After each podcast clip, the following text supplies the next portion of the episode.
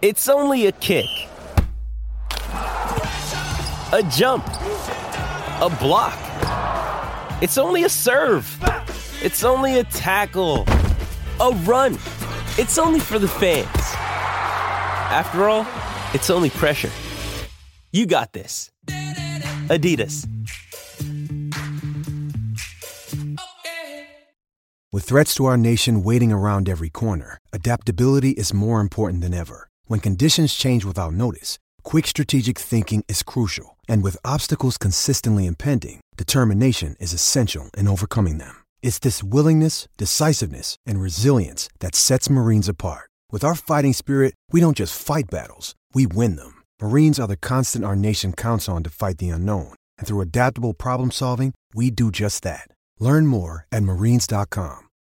When you need mealtime inspiration, it's worth shopping Kroger, where you'll find over thirty thousand mouthwatering choices that excite your inner foodie. And no matter what tasty choice you make, you'll enjoy our everyday low prices, plus extra ways to save, like digital coupons worth over six hundred dollars each week. You can also save up to one dollar off per gallon at the pump with fuel points. More savings and more inspiring flavors make shopping Kroger worth it every time. Kroger, fresh for everyone. Fuel restrictions apply. Hi, I'm Yannick Hansmann. I'm Ilia Marchenko. I'm Dennis Kudler. This is Sebastian Olfner. It's Mark Andrea Wiesler. I am Francisco Cerundelo. And, and you're listening, listening to the G T L Podcast.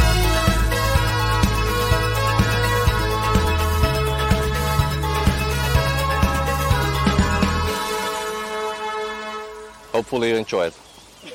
Hopefully. Novak Djokovic comes in, he steals the title, he wins the twenty-third Grand Slam. He's the first guy in history to win twenty-three Grand Slams. Alcaraz is going to win Roland Garros this year. He wants to be the greatest player, he wants to emulate some of the big goats of the game. I think Iga's going to win Roland Garros and win it back to back. It doesn't happen often. Iga Świątek, who is going to be picking up her third, and in the men's, Daniel Medvedev. Rune winning Roland Garros. Ostapenko is going to get her second Roland Garros title. Carlos Alcaraz is going to win the men's side. Iga Świątek is going to uh, to win on the women's. Daniil Medvedev and Jessica Pegula will bring home the trophies this year. Novak Djokovic clinching his twenty-third. And then on the women's side, Vinko Ostapenko. On the women's side, been on fire, has won titles on every surface. Her name is Elena Rybakina. And on the men's, Carlos Alcaraz will win his first French Open. Novak Djokovic is the twenty twenty-three Roland Garros champion. Hey, welcome back, tennis fans. It's the big one, the one we've all been waiting for. That's right, Djokovic Alcaraz. Before we had the draw preview, people were saying, which side of the draw are they going to be drawn in? Then we found out they're in the same side of the draw. And then we were just hoping the semi-final would happen. Well, guess what? Now it's here. And we are ready to go through all of the stats, all of the previous uh, stats from their last meeting, and talk about who we want to win and take Uh, a place in that final where this is the stronger side and expected winner could come out of this matchup. Isn't that right, J G?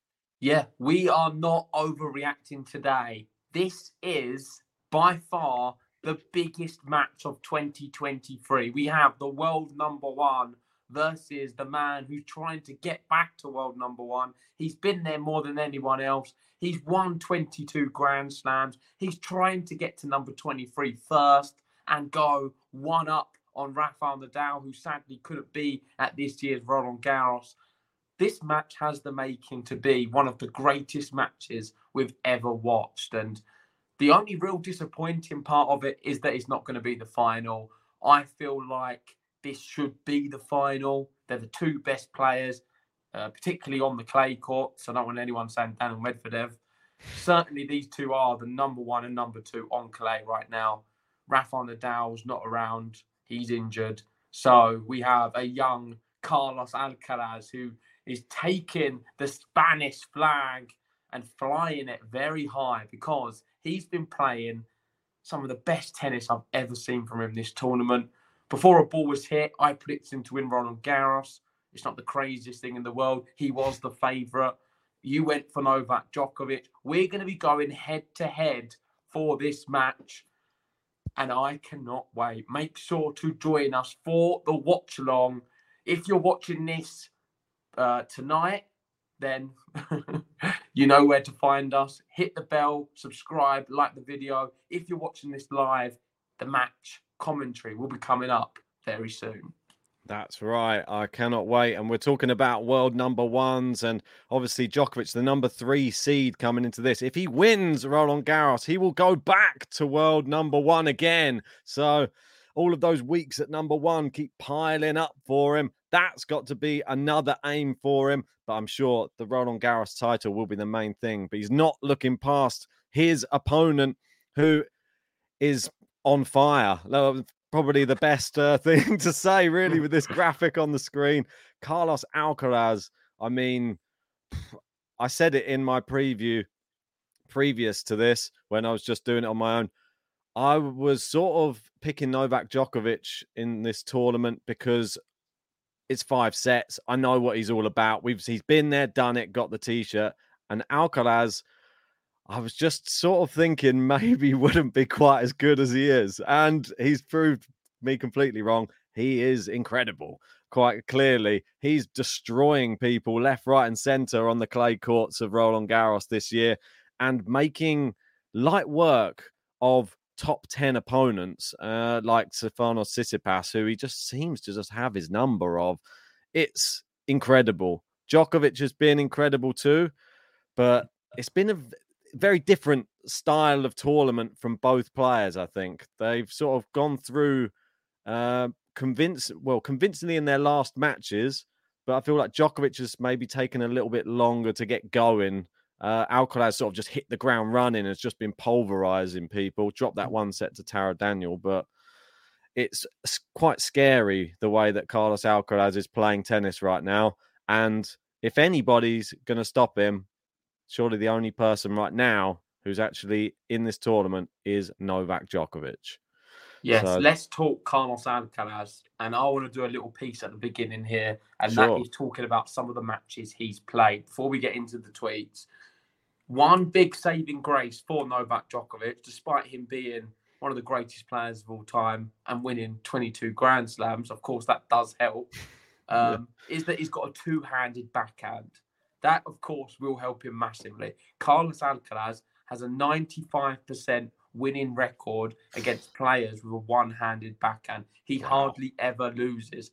This event puts that to show, beating Shapovalov, Musetti, and Tsitsipas in the last few matches. And let's be let's be totally honest, all three of them were so one-sided. It looked like a professional player playing against you.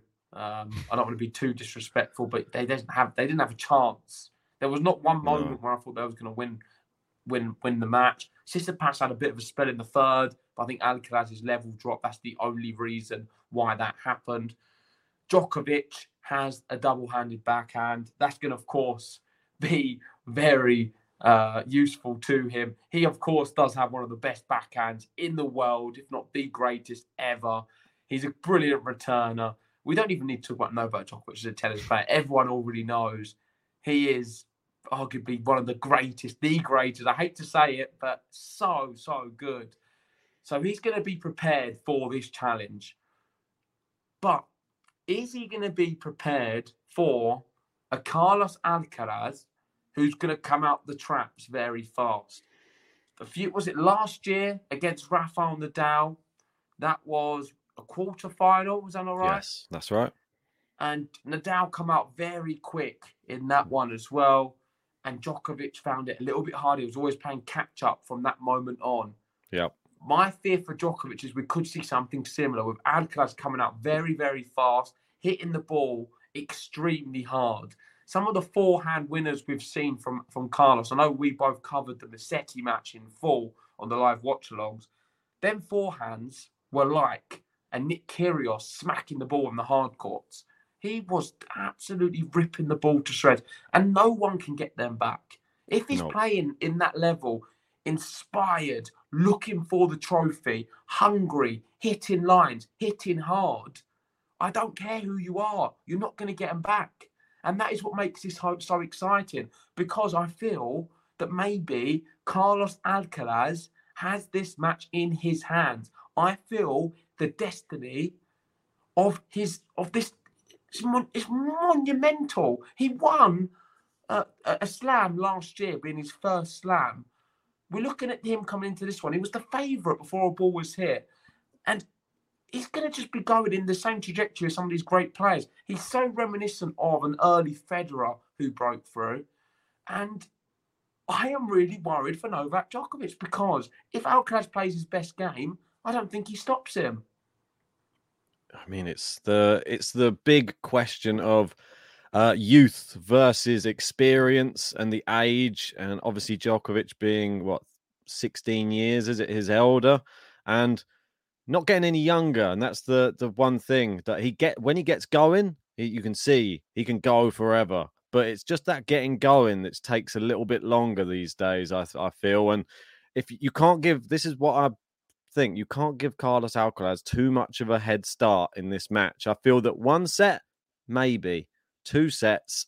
I don't think. I feel that if it goes two sets, I feel that Alcaraz in the third set may just think, right, I'm just going to go hell for leather in the third. I got nothing to lose now. I don't think he'll play, start playing defensive. I think he'll just go even harder, just trying to get him out of there. So that's the scary thing for Djokovic, is you've got to get yourself on the board within the first couple of sets, I feel, because Alcaraz, well, this is a big moment for him as well. You've got to remember that nerves, he's not immune to nerves. He has shown that he can maybe throw away some leads in the past. Even against Tsitsipas, sort of threw away a five two advantage, ended up being quite close in the end of that set, but he can come back, and it's his movement around the court which could be the key to victory against Novak Djokovic. The youth, the speed, the fact that he chases everything down, doesn't matter if he's going to get there or not, he'll just chase it down just to show you that he's hungry and he's never going to stop running. That's so, a sounds scary. Like you've turned your head then. Are you supporting Alcaraz in this one? I'm not, but I'm very, oh, very aware of the threat. Like it. It's not too I'm late. Awa- the match I'm aware. Yet. If you want to support Carlos Alcaraz, come and join us. Come and join us. I'm aware of the threat. I'm scared of the threat. I'm not going to lie. I'm going to tell the truth. I'm. He scares me, and me wanting Djokovic to win this, I know that it's going to be such a hard match for Djokovic, but if anyone can do it, and if anybody can go to the distance, to the depths, to the trenches, it is Djokovic. And if he gets him into maybe deep into a fifth set, there's nobody more clutch with their serve, nobody more clutch with all of their tennis in big moments than Novak Djokovic. We've seen it at Wimbledon. We've seen it in so many slams where he just gets it over the line. When you think he's done and dusted, he just pulls it out the bag. So you never lose that mentality. It's, it's the best of five setup with um, Novak Djokovic. There's not many players better than him in that. So, of course, you're always going to be fearful. And yeah, even if Alcaraz takes the first two sets, it's not over. It's really not over. He does it to a lot of players.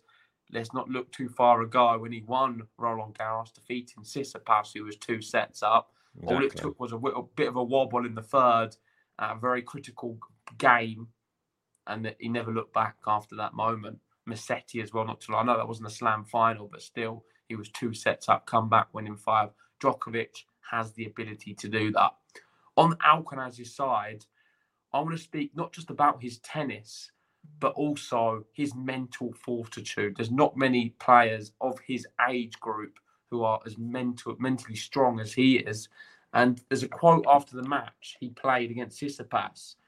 Um, and this is what he said. He said, since the draw came out, everyone was expecting that match, obviously referring to this yeah. one, the uh, semi-final with Novak Djokovic. Myself as well. I really want to play that match. If you want to be the best, you have to beat the best, said Carlos Alcaraz. And there's two parts of that. He's he's even admitting, before a ball was hit, he was expecting to get to the semi-final, and he was expecting Novak Djokovic to be there. Some people would say that's arrogant. I don't find it arrogant. I think that is someone with a lot of self-confidence, belief in themselves, and that is what differentiates him from a lot of other young players, because he doesn't just play the tennis. He doesn't just do all these amazing drop shots. He backs it up. He can yeah. back it up. He believes in himself. He's got so much belief running through him. He wants to be a great player. He wants to be considered one of the greatest of all time. Someone so young like he is, he's talking like an ex, like an experienced professional who's been on the tour for years and years and years. He it was expecting to be in this semi-final against Novak Djokovic, and he wants to challenge himself because he believes when he plays his best tennis, he beats everyone. And I'm hoping the same thing happens here today. I mean, confidence, it's not blind confidence. Let's put it that way. I mean, you can be confident, but when you play the style of tennis he's been playing in this tournament, would you not be confident going into the next? After you've just dismantled Lorenzo Musetti, who's been looking in probably the best form I've seen him at Roland Garros, yeah. and he absolutely destroyed him. There was not even a close match at all. And that's somebody who's beaten him in a final uh, last year. So that's somebody who had one over on him before. He probably he's got he's storing all those things up there as well, and he's thinking like, "You're not going to get me this time. I'm going to take you out, and I'm going to do it in such emphatic fashion. You're going to question your own game now. Where do you have to make adjustments to get back to my level?" His level's gone up since last year, and that was when he beat Djokovic in their only match, as we know. That was uh, in Madrid. It was it was an epic match. I mean, it was over three hours long. I mean, let's just have a look at the. The actual summary of that match. This is it. three hours, thirty-eight minutes This was. I remember it well because I remember Liam covering it. We covered it just at the end as well. And what a close match, though. Two tie breaks in there and a seven five And it went all the way to the wire in the final tie break, seven five So Djokovic pretty much as good as him that day, just slightly less. But an incredible match. I'm hoping we get that same level well, for this. And it was pretty much a year ago today, give or take. I mean, another month on top. And I think Carlos has come on leaps and bounds since then. Yeah. I don't think Djokovic maybe is playing as well, but the last few matches certainly has upped his level. And I thought he ran away with that match against Khachanov when it mattered and yeah. did something similar in the round before against, who was he playing before? Varias, was it? Yes, I can bring up. Well, that was there. just dominant. That was just yeah. so one-sided, that match.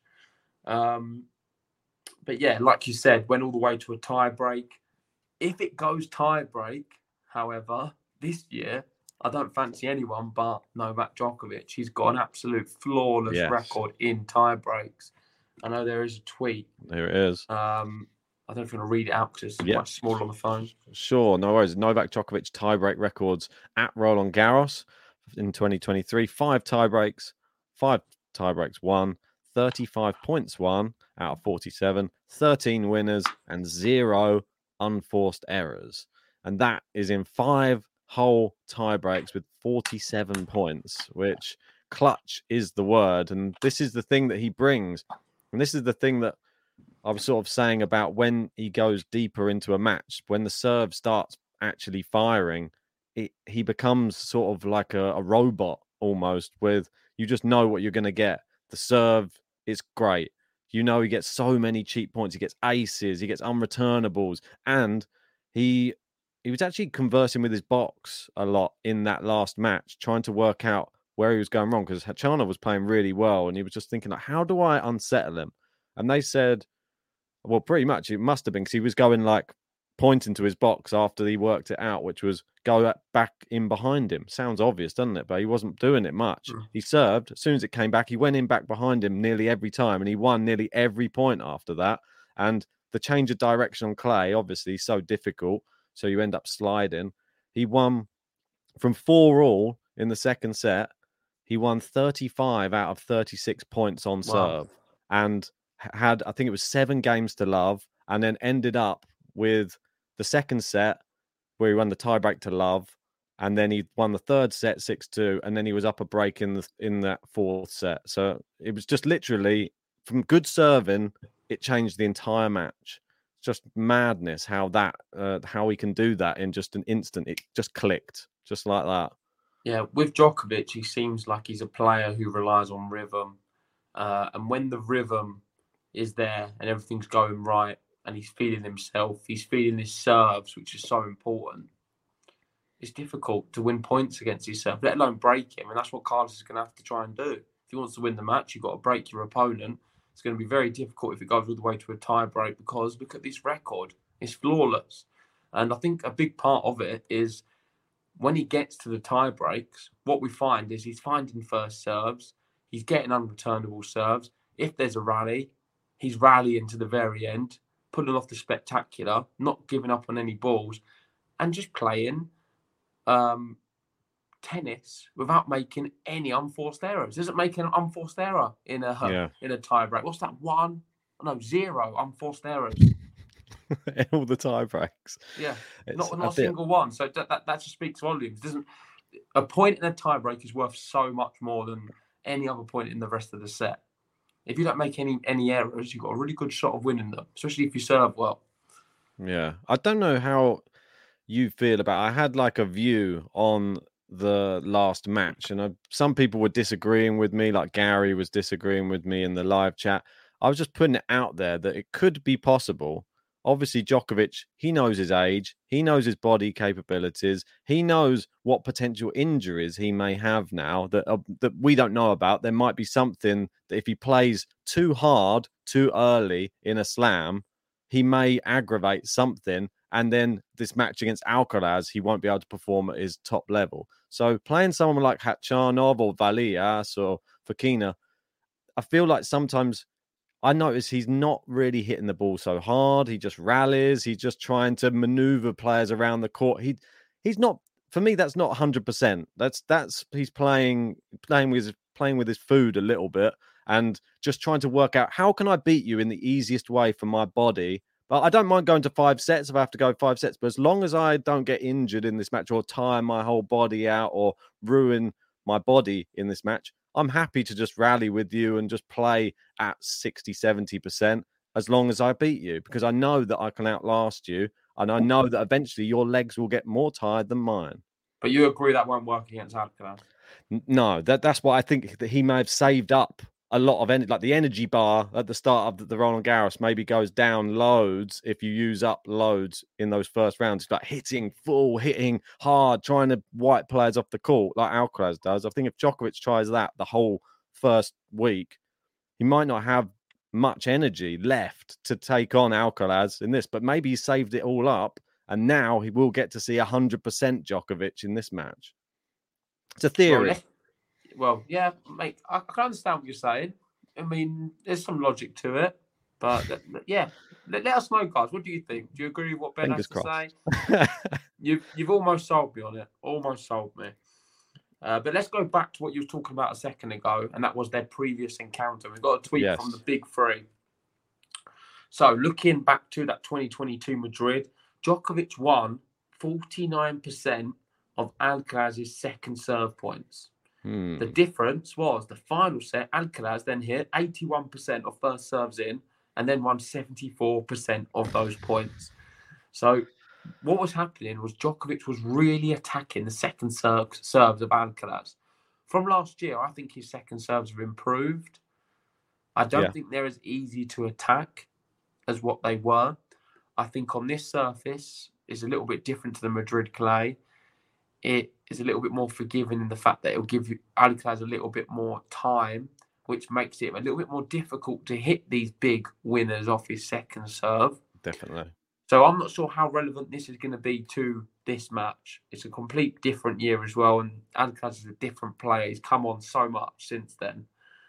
But I like the, the reason I like the tweet is because it showed there was a minor issue in that second set, and that is why Carlos Alcaraz lost it. He lost it seven five to Djokovic, extremely tight. And he was able to adjust in real time. And all of a sudden, he realised and put the emphasis on the fact that I am going to lose this match if I keep producing too many second serves. Turned it on its head and found loads of first serves in the third set. So, if something isn't going right and he finds himself two sets to one down or two sets to love down, I think Alcaraz has the tools and ability to be able to mix it up and change something. He's a very, very intelligent player, and that's what I want people to take from this. Alcaraz is not going to just play one-dimensional tennis. if things aren't going right, maybe he'll just keep going back to the drop shots, or maybe he will start playing the ball a little bit softer. I'm not sure what he's going to do, but he will work it out in real time. He knows better than what I do on, on his tactics, and I like that about him. Will this be battle of the drop shots uh, in this match as well? Djokovic in his last match, forty-three drop shots, which I think was a record for the last round uh, of uh, Roland Garros. So we know what Alcaraz is all about with those drop shots as well. He is unbelievable at them. So it could be who gets off first. We could see a lot of close encounters at the net and uh, people getting hit by the ball maybe. We saw Iga get hit by the ball in a last match. Coco Gauff hit her with the ball uh, at the net, but it can happen. Norrie hit Djokovic with the ball at the net as well. I hit you with the ball and awareness. That's it. Everybody's straight hitting in the every... chest. That's it. I told you, don't try and drop shot me, Ben. You go, I'm going to hit you in the chest. And that's what I did. I didn't know where to go. I just took it. Just like a bullet in the chest. Didn't know what was going on. I was like, oh. I didn't tumble. I didn't actually mean to hit you. I just tried to play it down the middle, and that's where you was, unfortunately. As long as it didn't get me in the eye or something, that would have been worse. It was a good chest, great control. Anyway, Declan Rice would be proud. I'm sure oh, he would. Oh. Anyway. Uh, Snuck it in there. Snuck it in, yeah. Uh, for those who don't know, West Ham are champions of Europe. Just get that out there. Uh, but let's go back to Carlos Alcaraz's drop shots. I know you used to talk about drop shots for Djokovic and how amazing yes. he's been. You said the leader. I don't know if he's got money no. more than this, though, because, look, we've got Para plus five. I don't know if I'm going to bring the tweet up yeah, saying Carlos has it. played eighty-three drop shots on the tournament. ten percent of his points ended on a drop shot. And the ball has only come back forty-two percent of the time. forty-eight percent of the time, the drop shot has been a point ender without him having to do anything else. That's pretty good. And listen, if you aren't someone who's a mathematical mind, you probably just see loads of percentages and think, oh, what's going on? It's too hard to even work out what's happening. The top and bottom of it is this kid is very good at drop shots. And a lot yeah. of the time, if he produces one, the opponent does not get the ball back. Tsitsipas doesn't even bother with him. He no, looks at no. him and thinks, I'm not going for that. He's like, Tsitsipas is like a dog in the sun. You throw the ball, he's, the dog's a little bit tired, doesn't really fancy running it down. However, Djokovic, he's like a, a German shepherd. And a German shepherd, if anyone's got one at home, they love balls. They absolutely love footballs, tennis balls, whatever it is. You can throw a ball all day and they'll get it. Novak Djokovic, Rafael Nadal, these top players, they love it. They love a ball, just like a German shepherd. They will hunt it down. And he, I know you were saying the other day watching Djokovic, he looked a bit old, running back. Uh, I think a player was, I forget who kept lobbing him. Was it Varias kept lobbing him? Someone was. Yeah. And Djokovic so. was running back to the baseline. And there was a bit like he was looked a bit slow, laboured in the dirt, very mm. laboured effort. However, he's still so much better than everyone else at tracking down balls, and I think he will be able to get to a lot more than the rest of the op- opponents Alcaraz has played. But still, he won't get to enough, and that's why he could come up and find himself in a little bit of trouble to the new Spanish king on the block. Wow, it's something that I, it's maybe the Prince. Um, it still is playing on in my mind that he's saving something from those. That's what I'm hoping anyway, that Djokovic, he hasn't been playing to his full, and that's why we haven't really seen... We've seen him sprinting to the net a few times and doing his traditional slide and angles and stuff like that. I feel that he's going to give it everything this this match. There's not going to be a stone left unturned. He's going to be chasing down everything. Like those last matches, not, not to be disrespectful to his opponents, but he doesn't have to chase everything down. He probably knows he's going to have more opportunities. He's going to have a, a service game next. He's probably going to win to love, or he's going to... He's always in that match. This one... It's worth chasing down every single ball. That's the thing with this match. It, you're going to have to win. It, make them play another shot at all opportunities.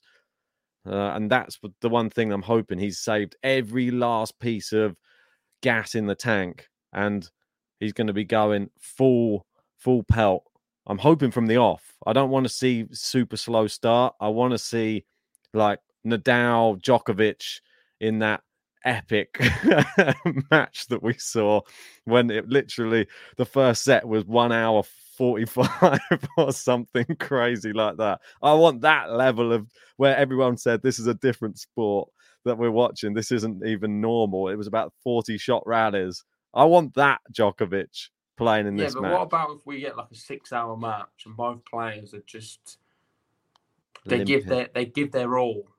Casper Ruud demolishes Zverev in, in the other semi, and then Casper Ruud gets to the final against the Olympian Djokovic or Alcaraz, wins and blitzes them off the court in Casper Ruud style, taking opportunities when they're presented.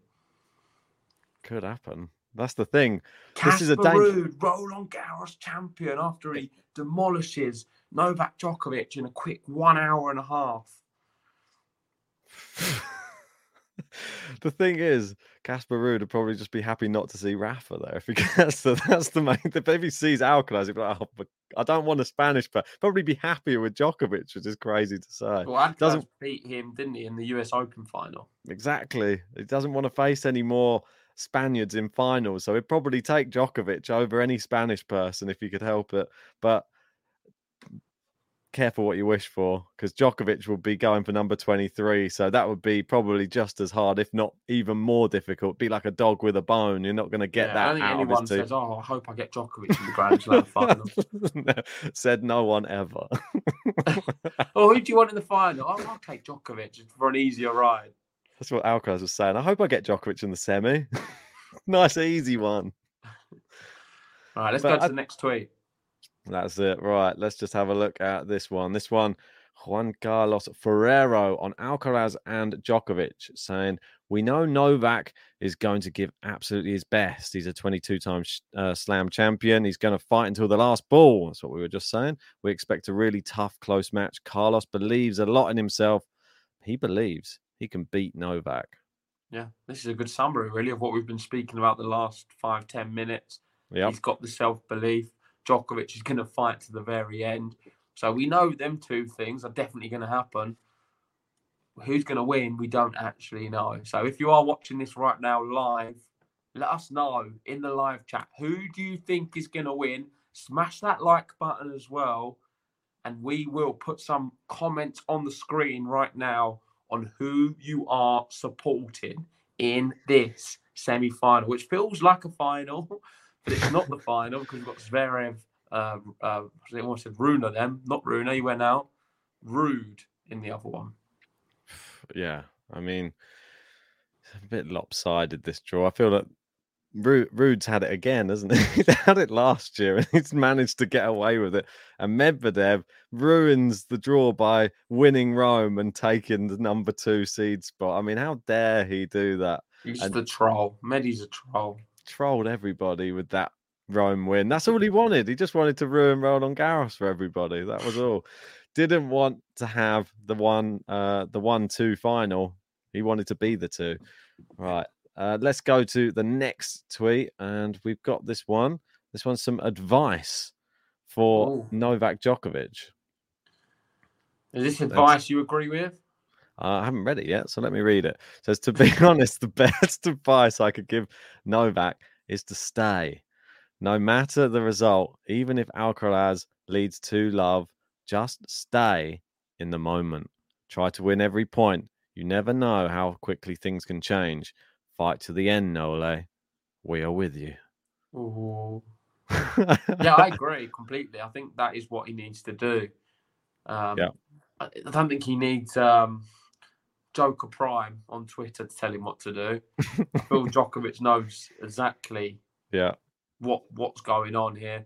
And I don't think he'll be phased. Two sets down, two sets and a breakdown. I don't think he'll be phased. I think we'll get the same Djokovic. We may see some medical timeouts. We may see some potions in the crowd. We may see him go and have some toilet breaks. We may see him outbursts with Ivan Isevic, outbursts with the crowd. Smash a racket. Slower ball tosses, taking longer to throw the ball up. We could see all of this from Novak Djokovic. Warning. Don't get me wrong. Time but, violation. But we know he's still going to fight to the very bitter end. And I'm, I'm sorry, but it's never over with Novak Djokovic. You can say that with Rafa as well. With them two, a match is never over. Do we know the I umpire for the match? Two sets up, Alcaraz five one. Djokovic is in the match. I'm interested to you know. You can't who... say that about everyone either, but Djokovic, Nadal, different breed. They're always in it. And while the ball's still being hit, the match is still on. I am very interested to know who the umpire will be. Do you know, are you interested? What's that? Um, on who the umpire is going to be. Not really. For this match. Not interested at all. I'm interested because I don't really want it to be Mohamed Lahyani. Are you interested in the line judges are as well? No, I just don't want it to be the guy who takes steals the shot. You know that he's always just making it. Uh, it's just like it's about him. Like and quite interesting that I was going to do. Mohamed. I was going to no Mohamed Lahyani. I was going to do an. I was going to do a YouTube video on him about how he just likes to be in the spotlight uh, and how like and it is a bit crazy because. It was very funny because I was speaking to Dylan about this and I was just saying, like, it's a bit crazy. He was sort of, he sort of ruined the match by pausing and, and giving Djokovic a time violation when he just read the score in Italian. And then that's when the time starts. And then he gave like a pause of about five seconds and then read it in English. And then Djokovic got a time violation because he said, oh, yeah, no, Djokovic I started. went up to him, didn't he? He was like, what are you doing that for? He said, are you acting? Why are you acting? He's like, just read the scores. It's like you don't need yeah, the it's acting. It's a bit silly, but I've never but, heard anyone say, oh, I can't wait to see who the umpire's going to be. No, nah, but... That, we probably already know. What, you can probably find out online. That's what I mean. Well, I'll, I'll, have a, I'll have a look Nobody through. Nobody cares, Ben. I, I thought it was... In, it doesn't mean it, anything. I thought it was interesting because when we were talking about the longest match in history, which we know, obviously, John Isner and uh, Nicholas Mahut at Wimbledon, I typed in longest match in tennis history. And there's a picture of those two. And guess who stood right next to him? Mohamed Lahyani, getting his face in the in the picture of the longest tennis match in history as well. So he's umpiring that one as well. Look at him, gets his face in everywhere. Just trying trying to be a celebrity, umpire celebrity. I, I think know. It's in your head a little bit. I don't know. I think that it's a thing. I didn't like what he did against Djokovic that day. I agree with that, but I feel you've just got a bit of a vendetta against umpires at the moment. Maybe I've got a vendetta against umpires that are mean to Djokovic.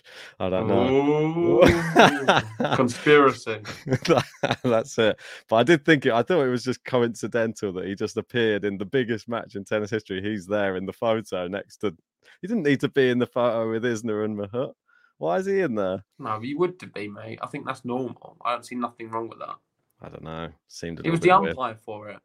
It would be recognised. Probably like wasn't. A... Probably just snuck in. Listen, after the Grand Slam final, they'll be there as well, picking up a medal.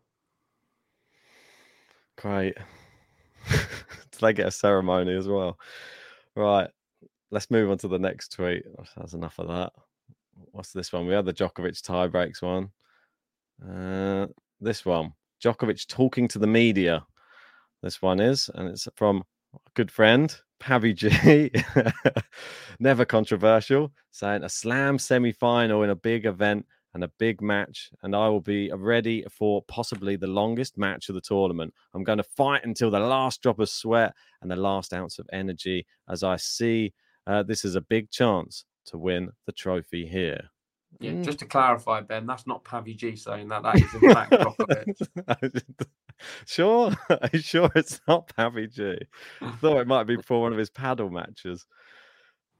But anyway. No, it's not, it's not Pavi. Yeah, we, we know we're going to get that from Djokovic. Yeah, we know yeah. he's going to fight to the end. I think we've gone through this to the death.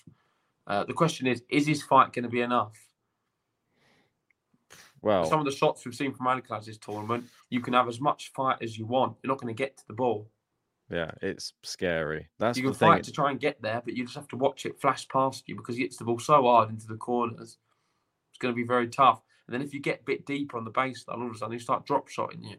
Or then, then you start coming in, and then what's he going to do? Start lobbing you or passing you or creating cra- crazy angles. He's got every shot in the book. Or you lob him. Unplayable. Carlos Alcaraz, when he's on, nobody can stop him. Or you Incredible. lob him, or you lob him, and he runs back, and he does some crazy like back flick, like past you at the net, or tweener. Carlos Alcaraz at Roland Garros this year is like Declan Rice playing in Europe. Oh, God, here we go again. Uh, right, I'm going on to the next tweet. Uh, this one was a good one from Gil Gross. Unplayable. Uh, this... Right, Alcaraz Djokovic in the semi-final on Friday is amongst the most highly anticipated matches I can ever remember. The historic weight of this twenty-third major, scarcity of not having seen a matchup in over a year, intersection of generations, winners of the last two majors. It's got it all. You're right, Gil. Yeah, that's Gil. A good one, because you often forget that they're the winners of the last two majors. There's two guys on tour at the moment who we want to see play more tennis matches. We've winners been deprived, really, of it, because it's only happened once. And I don't know, it just wasn't enough. Like, after watching it, we was all thinking, we need more. We need to see next the next one. And I thought it would come round a little bit sooner, but they seem to keep missing each other in draws on. They've not entered the same tournament. One's had an injury when the other's not. And then, of course, we had Djokovic not allowed to play a lot of events. Yeah. Alcaraz was playing them ones and he missed a few. It's just, they just keep missing paths. But yeah. yeah, I'd expect them the next two years or so to play a lot more matches than what we've seen, just sort of one a year. You'd expect maybe two or three a year, hopefully. Um, because you can see them, if they're playing events, they'll both get to the latter stages and they'll they'll meet eventually. And I think it is going to be an absolutely fantastic match. And I can't wait to see how it plays out. The big thing with it being the weight of the twenty-third major, Djokovic, when he was going for the calendar slam, he lost to Daniel Medvedev. And I felt a large part of that was, of course, fatigue as well. But it was the pressure of knowing that he is one game away. Is he going to feel some similar pressure knowing he will be the overall leader of Grand Slams? Remember, Novak Djokovic yeah. has never been the overall leader of the Grand Slam race. Yep. Is, say, he's, I don't know, in the fifth set, up a break, or gets a match point, championship point, or when he gets really close to it, maybe serving out for the match, will that then start becoming real? And will Carlos Alcaraz just take in to take it all in? And and do what Mukova did to Sabalenka. Well, that's the scary thing, isn't it? Like, the one chance that he had to get to twenty-one first was the U S Open, where he got beaten in straight sets by Daniel Medvedev. Exactly. This one and the calendar is, slam as well. Yeah, and this one's the first opportunity to go. Well, the next opportunity to go ahead in the slam race. I don't want to see another straight sets loss. Please, Djokovic, don't do that. This one's the semi-final. It's slightly different. It's not the final. That one was literally one match away. This one, it's still two matches away. So, it's not though, Ben. But you feel like he just beats whoever is the other side easily. Well, not easily, but it's it's the final before the final. This is the big one. It is the big I'm one. I'm sorry, but I don't want to be too disrespectful. We've seen Zverev in a Grand Slam final before. It wasn't pretty. We've seen Ruud twice in Grand Slam finals now. Wasn't pretty either of them. Granted, he played Alcaraz and Nadal. Um, Zverev played team and just threw it away. Yeah. I think if we get Zverev in a final, he's not going to get close to either of them. I think if we get Casper Ruud, he could come a little bit closer against Djokovic than what he would do Alcaraz. Uh, but all in all, The win. This is the. I'm sorry, but whoever wins this match wins Roland Garros. Some people are going to say, "Oh, yeah, you're being too dismissive of Ruud and Zverev." Well, this is my opinion. That's why I'm saying it. You, you've been entitled to your one. I think it's a common opinion. To to but my opinion is this is the final before the final, and I think if you don't agree with that, you need to give your head a woggle. That's it. I'll give it a woggle. Can we give Gil's head a woggle? Because he said the winners of the last two majors, actually the winner of the last three. Uh, he's ruling out Wimbledon there, Djokovic, um, as well. So, all right, you tell him that. That's it. I'll, I'll teach Gil on the stats. he, he hasn't got stats on me. Yeah, I'm sure Gil would uh, crush me in a tennis trivia quiz. Uh, I'm sure. I, I don't even know when Djokovic wins Roland Garros. So you didn't even know the furthest Ben was at Roland Garros. I know that countdown. was shame. That's the shameful said- one. I said, what Ben's got furthest at Roland Garros? You said Benjamin Hassan, didn't you? Apparently there was a Benjamin Becker that you missed. Was there? Apparently, in the comments, everyone was saying Benjamin Becker. Yeah, well, he didn't get as far as Bonzi, so. I have to double check that one. Fact check, fact check. Right, let's just have a look. Uh, we got some weather reports. I know that this is uh, one of your favourites. Looking into being uh, British, weather comes first. So the weather report in Paris at the time of the match set to be the highest of the tournament so far. Oh my word, this is like my worst nightmare. If I got all the way to a slam final, imagine it was like fairly normal weather conditions, and then I saw this weather report for the final, I would be crying. Uh, the night before, I'll be like, please get me some clouds, please get me something. Uh, I'll be like Cam Norrie, just like fully like sun creamed up the whole face. Yeah. Unbelievable, yeah, but... yeah. We're going to be getting the final. It's going to be the hottest day of the tournament, reaching thirty degrees. Semi-final. I don't know why it's so hot. Must be uh, Jared Bowen heading over to Paris. We know he's on fire, so maybe that's where that's why uh, Paris is so hot. You're going to make an appearance on the court to give to bring out. Is he going to be one of the people who brings out the players? Or does photos next to the net with the players at the start? What this means, Ben, in tennis terms, is the court will be more lively, which slightly favours Djokovic. But whoever adapts to the conditions and play their best will win. Do you think a lively tennis court will favour Djokovic more than Alcaraz? I just don't think it's going to matter. I feel that these conditions are all just null and void. These are two amazing top tennis players. And yeah, I don't. You, think... I understand what you're saying, but surely the conditions will favour one or the other, no? I feel like it's just whoever adapts at that moment. I feel that both of them can adapt to anything. Okay, but a livelier condition, who's it going to favour? Djokovic on the da- or not Nadal? Alcaraz? Probably Nadal if he was there. Uh, but in this one, I've got. I don't know, Djokovic's serve, but then I think Alcaraz's ground shots. Which one would you rather be favor- favouring out of those two? So I feel that they both have an advantage. So maybe Alcaraz it favours. I've never heard that. Both have an advantage. Well, in a certain area of the game. Both have an advantage. Well, in a certain area, but if they if he messes up his serve, it's not an advantage. If if Alcaraz hits all the shots long or in the net, then it's definitely not an advantage. Well, if he does that, he'll lose, Ben. If he does oh, that, really, everyone's... Honestly, you've got some really great ideas and opinions. I'm highly disappointed if that happens. Breaking of... news. If Alcaraz loses three sets, he will not be winning this year's Roland Garros. Ben's confirmed it live on the podcast. Well, if he retires, he doesn't have to. So there's always that as well. Throw that one out there. That's an official. Let's move on from the Paris weather. We don't want any more, uh, we don't want any retirements. But I do agree with you, joking aside. I don't think it's going to play too much of a factor. No. Um, yeah, I don't think it's going to come down to weather, this one. I think we've gone through most of the, uh, I think we've gone through all of the ones that you sent yeah. over. Let's just have a, do you want to have a quick look at their, their route through as well? Obviously, we've spoken about who tested them the most, and yeah. we've spoken about the easy sort of matches. I would say... Well, I'm happy I've done the Alcaraz one at the start, so maybe this is your opportunity to go through Djokovic's route and just speak about that, and then we'll wrap it up with our predictions. That's it. I thought it was quite funny that I remember covering this Kovacevic match at the start, and then that became a little bit farcical. We ended up joking quite a lot on that one, just saying that, oh, he's an amazing clay court player. How's Djokovic beating him? But he did, he barely won a match on clay. It was the perfect... opening match for Djokovic. He didn't even have to do anything. He just beat him with ease. And the, the poor guy down the other end, he was just happy to probably be there, just meet Djokovic for a bit. Uh, he's a part, part Serbian as well. So, yeah.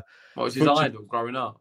That's it. Fucovic as well. I mean, walk in the park. Somebody criticised Djokovic, I think, in the past during what the vaccine stuff. So he's on the list. Con- he's on the yeah. Djokovic list with Charlie, Monfils, all the all the losers oh, who yeah. can't get anywhere near him.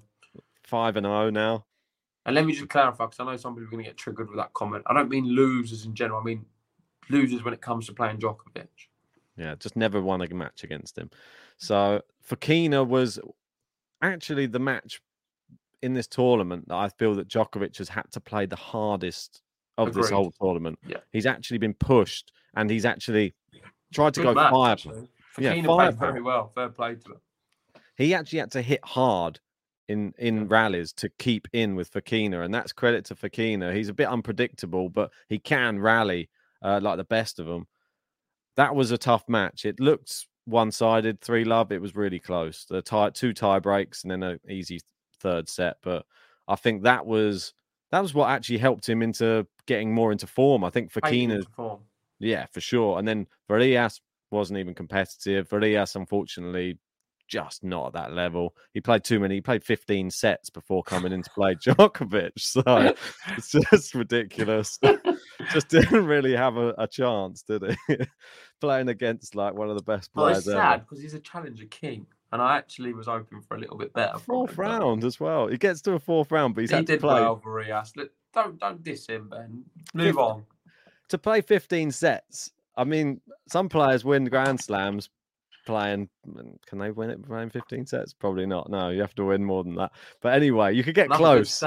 You could get close. To, you could, you could, you could sure. get, you could get close.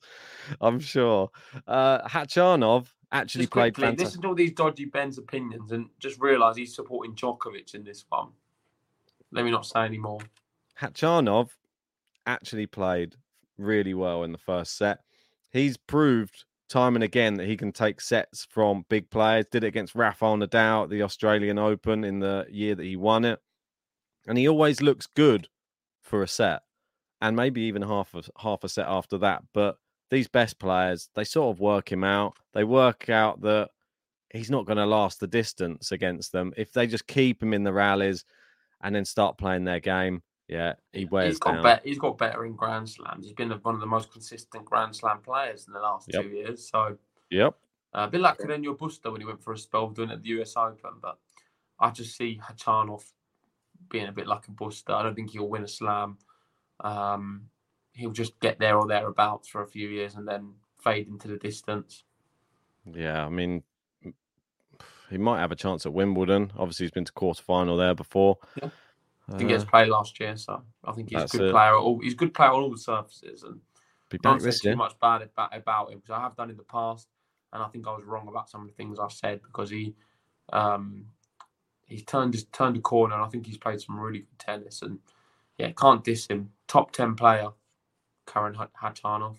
That's right, Khachanov. He well was. Top ten now, probably, is he? I know he's number eleven coming in. He is probably. In my eyes, though. He's top ten player. Felix out, I think, now, isn't he? So I think Felix out, Khachanov in, which I think yeah, based upon Grand Slam form, should be, yeah, definitely. Andrei Rublev, watch your back. Khachanov's coming. Uh, he's going to try and take uh, that spot off of you. Not going to be number one. Obviously, Medvedev's the number one Russian, but Rublev not far behind. It was uh, Karatsev. Yeah, didn't have the tournament I was hoping for, sadly. Uh, maybe if he hadn't have had to qualify, he might have done a bit better. I don't know. But it just was what it was, wasn't it? Qualifying. He got to the semi-finals of the Australian Open from qualifying. Exactly. Look at Olfner. Got to the fourth round after qualifying. See, sometimes qualifying's a good thing. Plays you into form a bit. Right. Let's get back to the graphic anyway, because it is time to do our predictions. This is the big moment. We've got the flames. We've got the fun now. We've got Carlos Alcaraz, world number one, against Novak Djokovic, going for history, going for his twenty-third Grand Slam, and also number one status as well if he can win Roland Garros. It's massive. It is a difficult match to predict because I think both players have shown in the past, in their last meeting, there was nothing between them.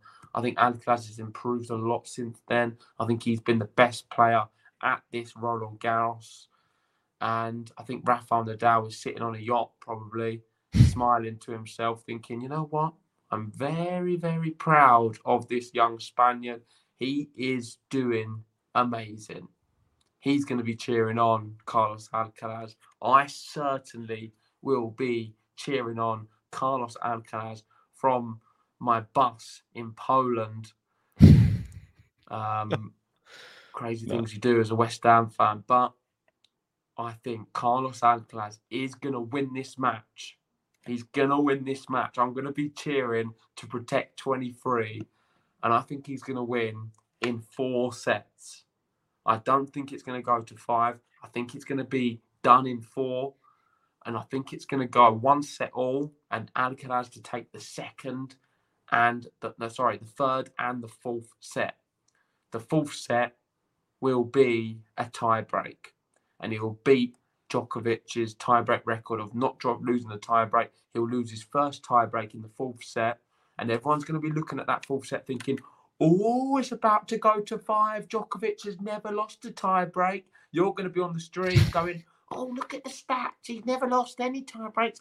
Oh, he's definitely going to win. My prediction, seven four Djokovic. And then what's going to happen is Carlos Alcaraz is going to beat him in the tie break ten eight. Let me rephrase that. nine seven. I'm bringing it down to one. nine seven Carlos Alcaraz. No, nine seven fourth set. Carlos Alcaraz. He's going to be in the final. Come on. Vamos. Okay. So Alcaraz in four. In I've been short. Quite precise as well. Hopefully you can be similar. I was uh, already, but I will do it again. Uh, for, I hope oh, you I not can change win. Your mind. Usually it blows with the wind. Nah, I'm going to stick with it. Stick with it. Stick with it. That's what you got to do. Stick to your guns.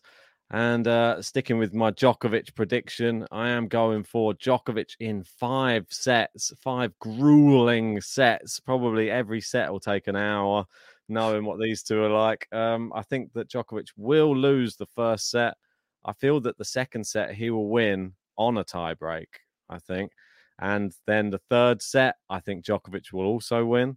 Alcaraz will then come back. He'll fight to get back into it, and he will make it Uh, two sets apiece, and we'll go into the final set shootout. And Djokovic will just, I, I can't remember what I said in uh, my preview, but I think he'll just outlast him in this one. He'll just get one break at some point latter in the latter stages of that set, and we'll take it. But it will be nip and tuck. I don't expect there to be all holds of serve. There may be a break of serve on either man's side before we get to that final uh, break of serve, though. So I think it's going to be an interesting, leggy affair in that fifth set. It's about who can outlast the other. Battle of attrition. Probably about four hours forty-five on the clock. And then we'll finally get the match point, and then it'll be done. And then it doesn't matter anyway, because Casper Ruud's going to sweep both of them in the final straight sets. That's it. Casper Ruud uh, wins. No, joking bad. Aside, vamos, Carlitos. He was my pick before a ball was hit, and I'm sticking with him. I've been so impressed. Outstanding tennis player. One for the future. Uh, but do let us know in the live chat right now, who are you supporting? Do you think Carlos Alcaraz can win his second Grand Slam? Or do you think Novak Djokovic is going to make history with twenty-three? Let us know right now. We are going to be doing the play-by-play for the match. So don't go anywhere. Make sure, if you're excited like me and Ben are, hit that like button right now. Hit the subscribe button as well. And we're going to be bringing you all of the action. Take a deep breath. Not long left, not long left to go now. Please. Come on, Carlos Alcaraz, do it for me. Yeah, well, we will wait and see. It is not long to go. The countdown is on. I know we had the countdown to Roland Garros, but now we have the countdown for the biggest match of Roland Garros. It's nearly upon us, everybody. Do not go anywhere. Do not adjust your T V screens or your computer screens or your phone screens. Just stick with Game to Love. And we're going to take you through the entire semi-final. Irimo. No lay. Vamos! Press the countdown button.